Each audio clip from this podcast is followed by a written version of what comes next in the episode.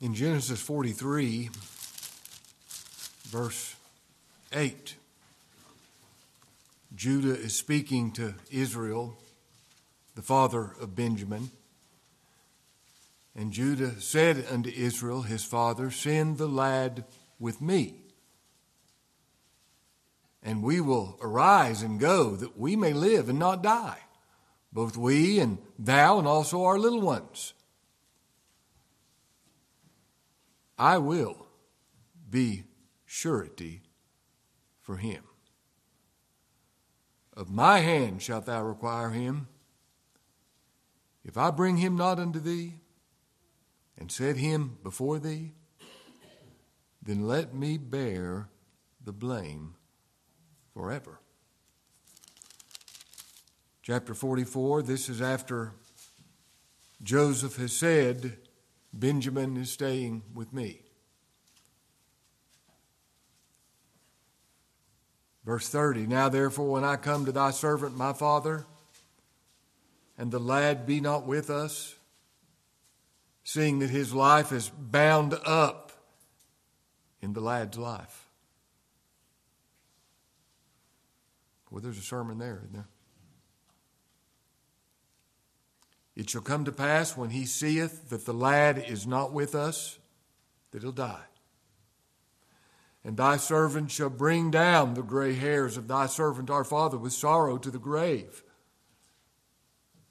For thy servant became surety for the lad unto my father, saying, if I bring him not unto thee, then I shall bear the blame to my father forever. Now therefore I pray thee. And here we have the heart of the gospel. I'm not taking that too far in any measure. Here we have the heart, the soul of the gospel. Now therefore I pray thee, let thy servant abide instead of the lad, a bondman to my Lord, and let the lad go up with his brethren. For how shall I go to my father, and the lad be not with me, lest peradventure I see the evil that shall come on my father? Now you will remember that Joseph had had the silver cup planted in Benjamin's sack, and he sent them all back to Canaan, laden with corn, but planned all along to bring them back shortly because of the cup that was planted in Benjamin's sack.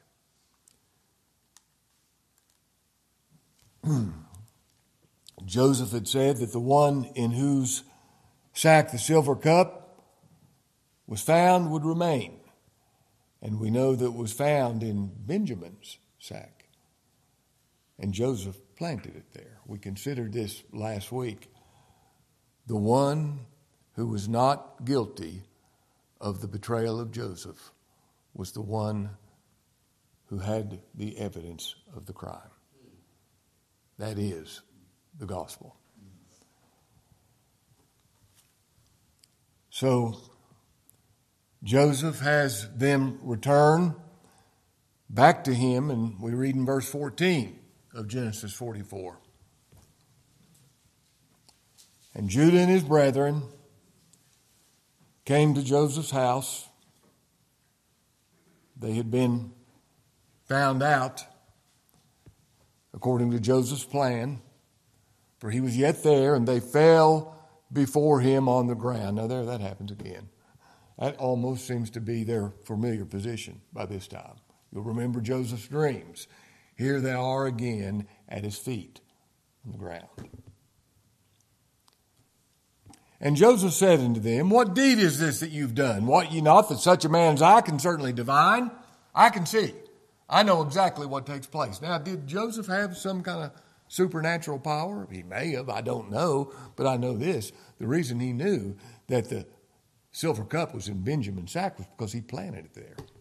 And he had every intention to bring him back. But I, he says to these brethren of his who do not yet know who he is, he said, don't you know I can see exactly what takes place? You can't pull any one on me. I see what's going on. Here's Judah's reply. And Judah said, what shall we say unto my Lord? What shall we speak, or how shall we clear ourselves? God hath found out the iniquity of thy servants. You know, they've been living with this for twenty-two years. God hath found out the iniquity of thy servants. Behold, we are my Lord's servants, both we and he also with whom the cup is found.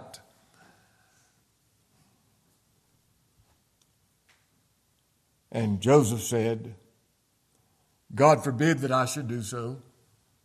But the man in whose hand the cup is found, he shall be my servant. And as for you, get ye up in peace unto your father. You're free to go. Benjamin's staying with me. Now this is when Judah brings this impassioned speech about him becoming surety for this young boy. Verse eighteen, then Judah came near unto him and said, O my Lord, let thy servant, I pray thee, speak a word in my Lord's ears, and let not thine anger burn against thy servant, for thou art even as Pharaoh. My Lord asked his servant, saying, have ye a father or a brother? Now Joseph was speaking through an interpreter, and he knew they had a father and a brother. And he asked them, do you have a father? Do you have a brother?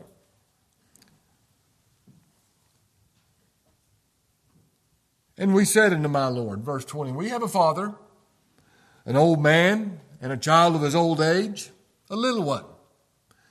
And his brother is dead. His brother, Benjamin's brother, is dead. Joseph knew they were speaking of him at this time. And he alone is left of his mother, and his father loveth him. And thou saidst unto thy servants, bring him down unto me, that I may set mine eyes upon him. You remember when he accused them of being spies the first time they came down? He said, you're not going to come here again unless you bring your brother and prove yourselves to be real and true men. And that's when they went back to their father with the corn. And we said unto my Lord, the lad can't leave his father. If he should leave his father, his father would die. Now, this is a life and death situation. If we don't come down with him uh, and get corn, we're all going to die of starvation. If we come back with the corn, but we don't have our brother, our father will die. That's how much he loves the lad. Verse twenty-three, and thou saidst unto thy servants, except your youngest brother come down with you, you shall see my face no more. Now we have a predicament here. And it came to pass when we came up unto thy servant, my father, we told him the words of my Lord. And our father said, this is after some time had passed, go again and buy us a little food. And we said, we cannot go down. If our youngest brother be with us, then will we go down. For we may not see the man's face except our youngest brother be with us. They said, Jacob, to their father Jacob, we're all going to die if we don't bring Benjamin down. Verse twenty-seven, and thy servant my father said unto us, you know that my wife bare me two sons. And the one went out from me, and I said, surely he's torn in pieces. I saw him not since. And if you take this also from me, and mischief befall him, you shall bring down my gray hairs with sorrow to the grave. Now, therefore, when I come to thy servant, my father, I come back with ben, without Benjamin, and the lad be not with us, seeing that his life is bound up in the lad's life. It shall come to pass when he seeth that the lad is not with us, that he'll die. And thy servant shall bring down the gray hairs of thy servant our father with sorrow to the grave. For thy servant became surety for the lad, unto my father, saying, if I bring him not unto thee, then I shall bear the blame to my father forever. Now therefore I pray thee, let thy servant abide instead of the lad, a bondman to my Lord. And let the lad go up with his brethren. For how shall I go up to my father, and the lad be not with me? Lest peradventure I see the evil that shall come on my father. Then Joseph could refrain himself no longer. That is when he made himself known to his brethren. And we're going to consider that next week, Lord willing.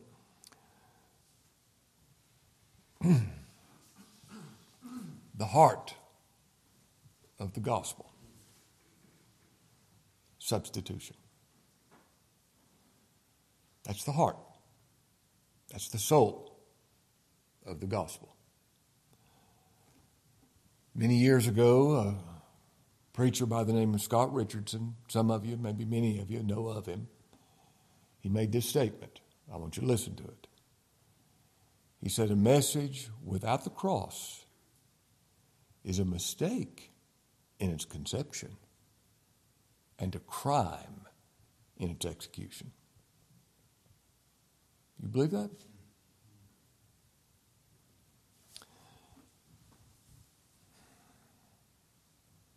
The subject of the Scripture, the subject, not a subject, the subject of the Scripture is the cross of our Lord Jesus Christ.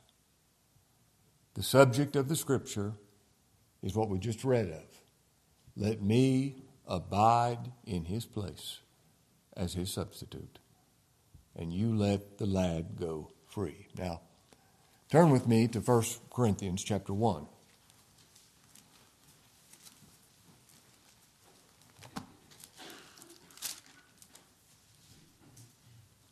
Verse seventeen. For Christ sent me not to baptize,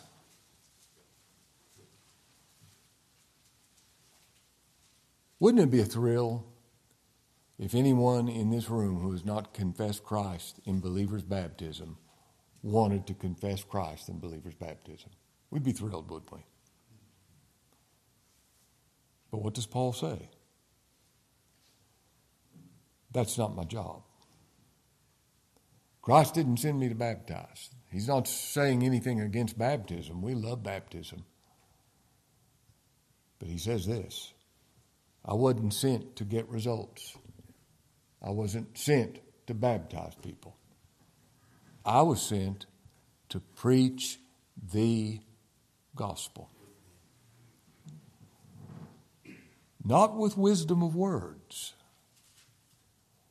Not by dressing up the cross and making it more appealing to the flesh, to try to make it to where people would be more likely to believe.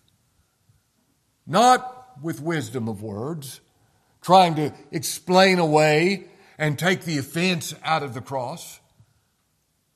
Not trying to soften it up, lest the cross of Christ should be made of none effect. Now, do you hear that? If I use wisdom of words to remove the offense of the cross, no one will be saved. God will not bless that. Four, the preaching of the cross.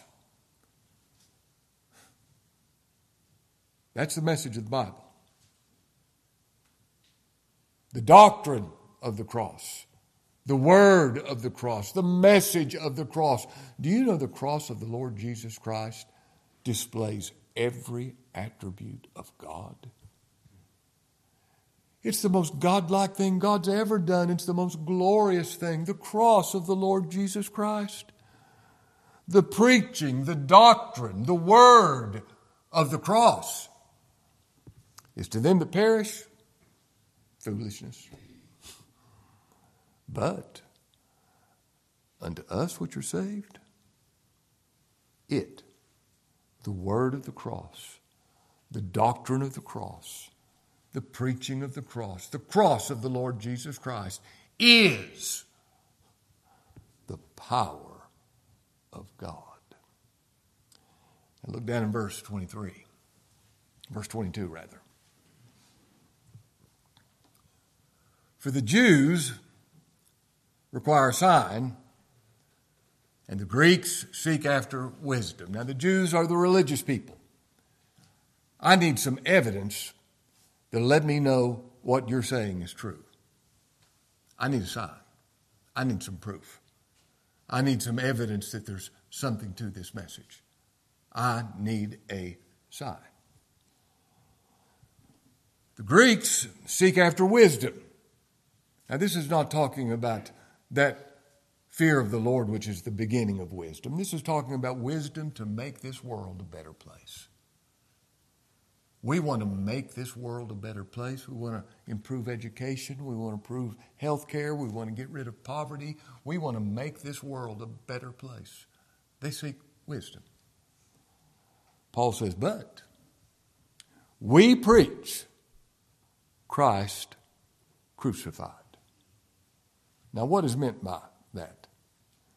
That means the only way a sinner can be saved is by Jesus Christ, the God-man, coming and keeping the law for them, bearing their sins, being put to death on the cross as a sin-bearing substitute. And if he died for you, you must be saved.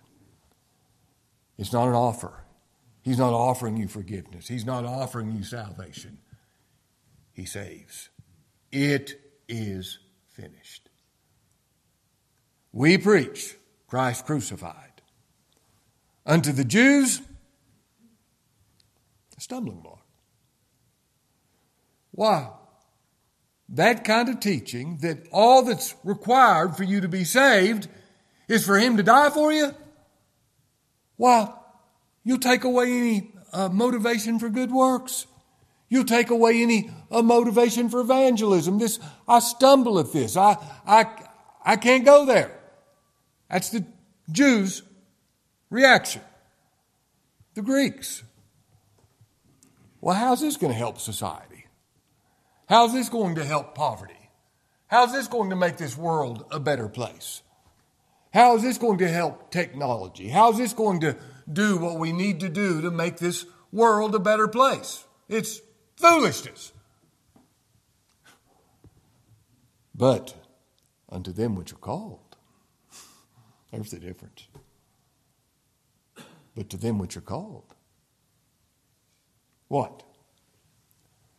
Christ, the power of God, and Christ, the wisdom of God. The cross is the wisdom of God in making a way for him to be perfectly just and justify an ungodly sinner so that they stand before God having never sinned, with a perfect history. That took the wisdom of God, and it took the power of God to execute it. It wouldn't happen without that. Now look what Paul says in chapter two, verse one. And I, brethren, when I came to you, I came not with excellency of speech or of wisdom, declaring unto you the testimony of God. For I determined, I made this my resolve. I knew this ahead of time. This was my determination. Not to know anything among you save Jesus Christ and him crucified. I'm not interested in any other subject. I love what Charles Spurgeon said. He said, if we confine our preaching to the cross and speak of nothing else, it will be a widening rather than a narrowing of our ministry. The cross. Do you see what Paul said, where you would determine, right with Paul, not to know anything among anybody save the cross of our Lord Jesus Christ? Now, we don't know a great deal about before creation, obviously. There was a time when all there was was God. There was no time. There was no matter. There was no space. I've always loved this statement by Spurgeon. Uh, I am quoting it. He said, there was no angel to flap his wings through the unnavigated ether. All there was was God. Here's what we know about before time. Christ is the Lamb slain. The Lamb having been slain from the foundation of the world. And God created the universe for Christ to come and be slain. That is God's purpose in all things. The Lamb slain. Listen, before you ever committed a sin, before you were even a twinkle in your mommy or daddy's eye, Christ was the Lamb slain before the foundation of the world. He creates the world. He puts Adam in the garden, and he says to Adam, don't eat of the tree of the knowledge of good and evil. In the day you eat thereof, you shall surely die. He did die. Now, you'll remember, I think it was in a message recently, um, God's only looked at two people, Adam, the first Adam, and the second Adam. Do you know the fall didn't even take place until Adam ate the fruit? When Eve ate the fruit, nothing happened. It was when Adam ate the fruit that their eyes were opened. He is the man. In Adam, all die. And that death, without that death, there'd be no cross. You know, God brings good out of evil. This is, don't ever forget this. God always brings good out of evil. You may not understand what he's doing at any time, but he does. And we don't need to understand what he's doing. We trust his character. God brings good out of evil all the time. And what good came out of the death of Adam? After Adam fell, we're given the first gospel message. Serpent, you're going to bruise his heel on the cross, but he's going to crush your head. And then our first parents saw the first shedding of blood, and God slew a lamb. I think it was Christ who slew the lamb. You know, when they heard the voice of the Lord God walking in the cool of the evening, I have no doubt that that's Jesus Christ the Lord. He slew that animal. You see, they tried to make a covering for their nakedness. Any covering we make won't work. And he removed that and clothed them with the skin of that lamb. The cross. The very first story outside of the garden, Cain and Abel. Cain brings the fruit of the ground. Abel brings the blood of a lamb he'd slain, knowing that that blood would not put away his sins, but it was the lamb that it pointed to. He believed on the Lord Jesus Christ just the way you and I do. His only hope was the blood of Christ, and when he comes into God's presence, he comes with the blood. The scripture says God had respect to Abel and his offering. Now you think of what's the value of something for God to respect it. God respected Abel and his offering. They couldn't be separated. But to Cain and his offering, he had no respect. Now what happened? Well, I can see Abel and Cain having this discussion. Cain's angry. Why did he accept your offering and not mine? It doesn't seem fair. I've given my best to this. And I can see Abel explaining to Cain, perhaps with tears in his eyes, we can't come into God's presence in and of ourselves. We're sinful. The only way we can come is through the blood. Abel grows more angry. Blood, I'll show you blood. He bashes his brains in. What was the issue of the first murder? The cross of the Lord Jesus Christ. two thousand years pass, and men have been able to develop their iniquity to such. It always was that way, but now it comes out more. And the Scripture says two thousand years later that God saw the wickedness of man was great in the earth, and that every imagination of the thoughts of his heart was only evil continually. So what did he do? He told Noah to make an ark. He gave him the exact dimensions of that ark. And you know what? Inside of that ark, everybody was saved. The wrath of God hit the ark from every angle. Who was saved? Only those in the ark. The wrath of God was poured upon the Lord Jesus Christ. Everybody in Him. Saved, safe, and secure. Abraham is probably considered the most significant figure of the Scripture as far as men go. Uh, believers are called children of Abraham. And I can show you so many different times where he made altars, offered sacrifices. The first thing God, the first time God appeared to him, the first thing he did was make an altar. Now, turn with me to Genesis twenty-two for just a moment. You know the story of God saying, "Take now your son, your only son whom you love, and offer him up as a burnt offering to me on a mountain that I'll show you of." Look in verse ten. And Abraham stretched forth his hand and took the knife to slay his son. And there's nobody that has thought, could I do that? Could I do that? Pick up the knife to slay my child? If you believed God would raise him from the dead after you did it, you would. Abraham knew that would take place. And in his mind, that boy was already dead. And Abraham stretched forth his hand and took the knife to slay his son. And the angel of the Lord called unto him out of heaven and said, "Abraham, Abraham." And he said, "Here am I." And he said, "Lay not thine hand upon the lad, neither do thou anything unto him. For now I know that thou fearest God, seeing thou hast not withheld thy son, thine only son, from me." And Abraham lifted up his eyes and looked. And behold, behind him a ram caught in a thicket by his horns.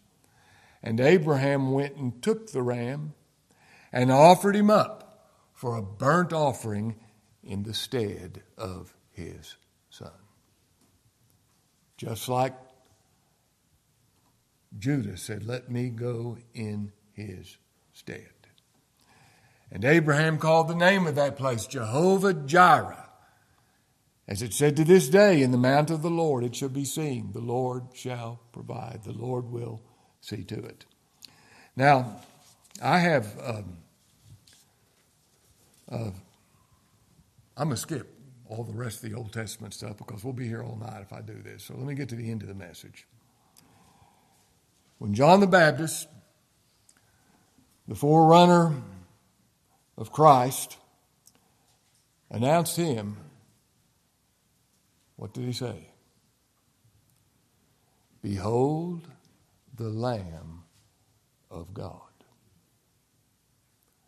This is that lamb that was slain to cover. This is the lamb Abel brought. This is the lamb, the first thing Noah did. He, he got out and offered burnt offerings when he got off the ark. This is Abraham's substitute lamb. Oh, don't you love that scripture where the Lord said, "Abraham rejoiced to see my day." And I have no doubt that he was talking about that. Don't you reckon he rejoiced when that lamb was provided for his son? Oh, I'm sure he, he was skipping down that mountain so happy. This is the Passover lamb where God said, "When I see the blood of that lamb, I will pass over you." This is the lamb spoken of in Leviticus sixteen. This is the Isaiah's He was wounded for our transgressions. He was bruised for our iniquities. Behold, the Lamb of God that taketh away the sin of the world. Now, this Lamb had already lived thirty years. Don't you love the way the Lord veils it all in secrecy? We wouldn't have got it anyway. um, only that one statement from when he was twelve years old, but during that thirty-year period, he worked out a perfect righteousness. And then his public ministry begins when John the Baptist announces him, "Behold, the Lamb of God, which taketh away the sin of the world." Now this Lamb, the Lamb of God. You know, read the book of Revelation. How many times is the Lamb mentioned? The Lamb of God. Well, the Lamb had three years of public ministry, preaching the gospel. Then he's nailed to a cross. The Lamb slain from the foundation of the world is slain in time. Acts four, twenty-seven, twenty-eight, the early church, shortly after his resurrection, made this glorious statement. "For of a truth, against thy holy child Jesus, both whom thou hast anointed, both Herod and Pontius Pilate, with the Gentiles and the people of Israel, were gathered together for to do whatsoever thy hand and thy counsel determined before to be done." You see, this had all been determined before the foundation of the world. And you read of his death, it's almost like the people who who put him to death, it's like they said, well, what do we do next? Let's look in the Psalms. Let's look in Isaiah. I mean, they just they just did what God said they would do. Why? It's God's purpose, number one. Number two, why was he nailed to a cross? Well, why did he not answer for himself? Because he was guilty. You know, included in this thing of the Lamb is the fact that sin was transferred. We just, you read about that in the, in the, the, uh, the law of the two birds. That's in there. That's in the, um, the uh, Leviticus chapter sixteen, where the, the priest lays his hand on the head of the sacrifice. The sins were symbolically transferred. When the Lord died on the cross, they weren't symbolically transferred. He bare our sins in his own body on the tree, and he became guilty of the commission of those sins. He never committed them, but he became guilty of the commission of them. And that is why he died. God's purpose, he was guilty, and in him doing this, he was saying, "Let me abide in Todd's stead, and let Todd go free." When he said, "It is finished," all my sins were put away. If you're a believer, I don't have any doubt that you have sin on your heart. It's been put away. It's gone. You stand before God without sin because of the Lamb slain. Now, when I see the glory and the completeness of his substitutionary death, that is when God has made himself known. When did Joseph no longer, was he no longer able to refrain himself? And he made himself known to his brethren? When he heard Judah make that statement, "Let me abide in his stead." This is always the case. In Revelation chapter twelve, verse eleven, when we read, Read of the accuser of our brethren, that accuses our brethren day and night. Could he make any accusations against you which were false? Any accusations he makes, they're worse than he makes in reality. How did they overcome him?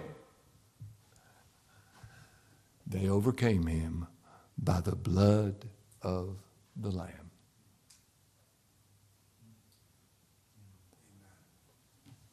In the time when time is no longer,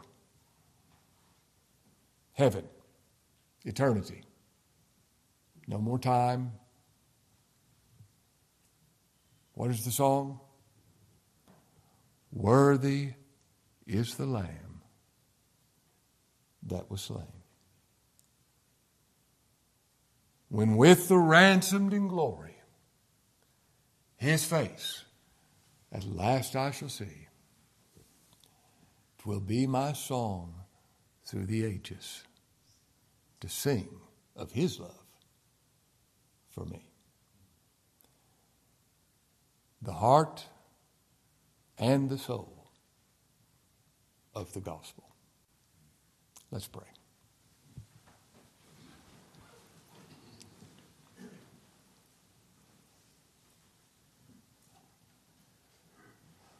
Lord, how we thank you that your Son became our surety. And how we thank you that he was willing to go to the cross to glorify you and magnify you and save us. Lord, as we, in obedience to your command, observe your table in remembrance of you, enable us to truly, joyfully, believingly remember that thy Son, his broken body and shed blood is our surety, set us free. We give thanks. We ask that you would enable us to preach this message everywhere we go. In Christ's name we pray.